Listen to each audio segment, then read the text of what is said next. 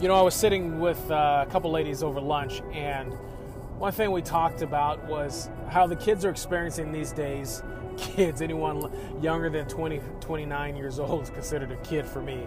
Um, how the kids these days are doing things that they're complaining about, which I will call first world problems, that they didn't have to have um, any experience of when we were kids, when I was a child. For instance, having a cell phone uh, for instance, having the internet. uh, for instance, having multiple things that uh, are alternatives to schooling and education in life. It was all one way or one singular focused, and um, this is what you had. Um, but what I've learned over the years uh, in my 40s now is that things change. Things do change. My mindset changes, my outlook on life, my perception changes. I'm more patient. I'm more understanding. Um, I get less um, rattled about the little things and micro things. I think more macro in life. Um, I value things a lot more in my 40s now.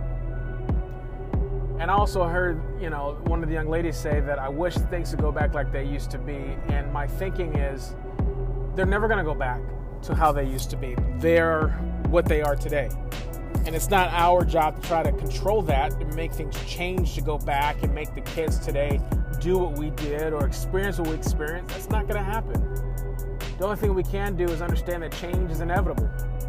And it's up to us as a choice to grow with that change, as that's optional.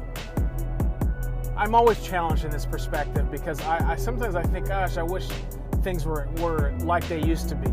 I miss those times. But those are memories. Those are experiences that we have and we won't let go because they're ours. And our children will grow in the next 30 years and have these experiences today and understand that, hey, they might think I wish things go back to the way they used to be, but they're not.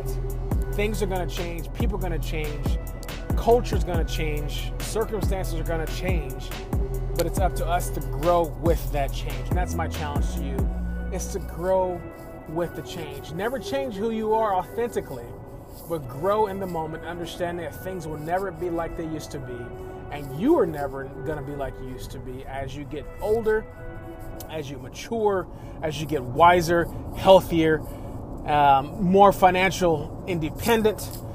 How things change in your life are going to be for the better. Embrace the current and the future and hold on to the memories and experience that allow you to be a better person today from the past. This is Milton Herring, hoping that this message today will help you maximize any given moment in your life towards success. God bless you.